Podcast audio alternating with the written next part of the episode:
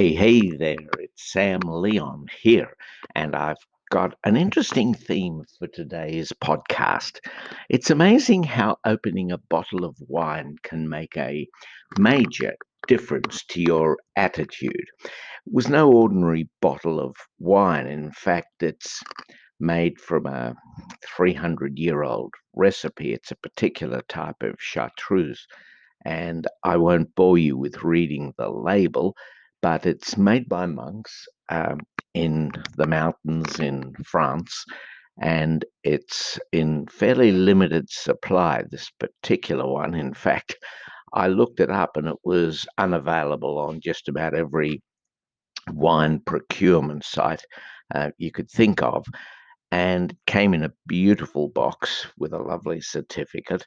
And wasn't as expensive as you might be thinking it would be.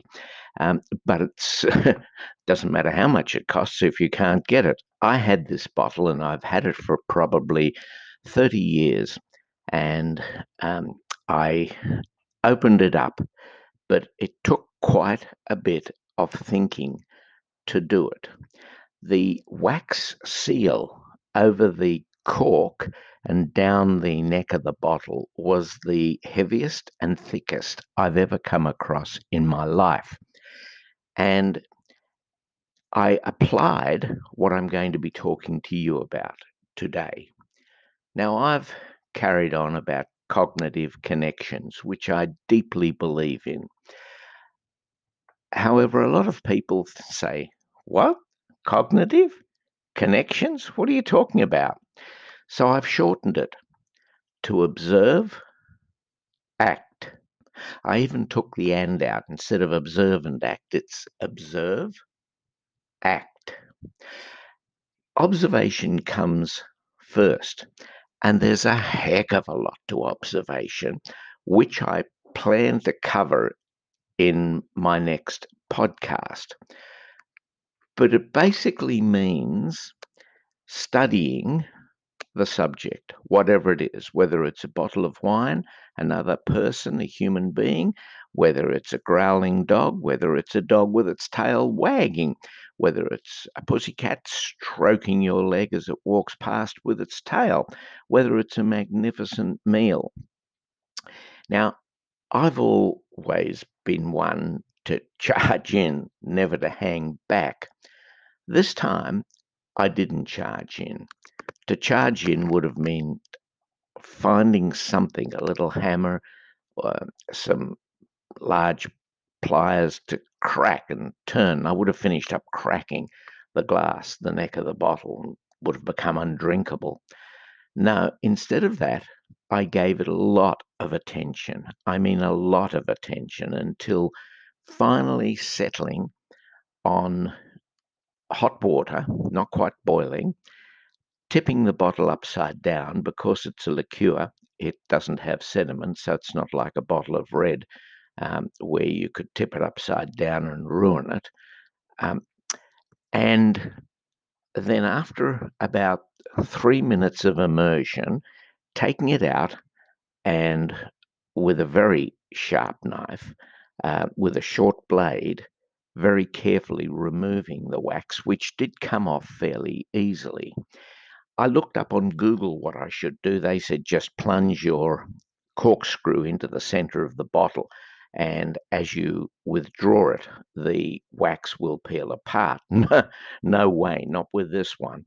Um, this was heavy duty. I finally got it off, and wouldn't you want to know? The cork had corroded. Um, just to jump forward, fortunately, because of the wax seal, the interior, the actual liqueur, hadn't been affected at all. In fact, it is magic, absolutely beautiful and smooth and delicious to drink um, in very, very small quantities. Um, so I then had to withdraw the corkscrew with. I can do that. With that, I've got the right tools. I'm experienced at getting old corks out of bottles without leaving a whole mess behind. And thankfully, this one came out fairly easily. Um, and then I wiped the neck with a, a, a wet paper towel, and then took my first sip. Mm, magic. However, it was a case of observe and then acting, not observing, sleeping on it, observing, wondering should I or shouldn't I, observing it, taking it to the local wine shop or ringing up a pal of mine who's got enormous experience with these types of things. No, he was my next, actually, my next step if it hadn't have worked. It was observe and then having given it the right amount of thinking time, it then came time to act. And that was actually cognitive connections at work. Cognitive, as I think I spelled out two episodes ago, is using the brain quite a bit. And then after that, feeling it as you did it. Remember the Harvard University marketing mantra think, feel, do. And mine's pretty similar, but it's not a copy. It's how I'm expressing cognitive connections. So, next time, let's talk about observations. Uh, that's a whole skill set, and I'll look forward to presenting that to you tomorrow. Until then, wherever you are in the world, have a fabulous day. All the best. Bye now.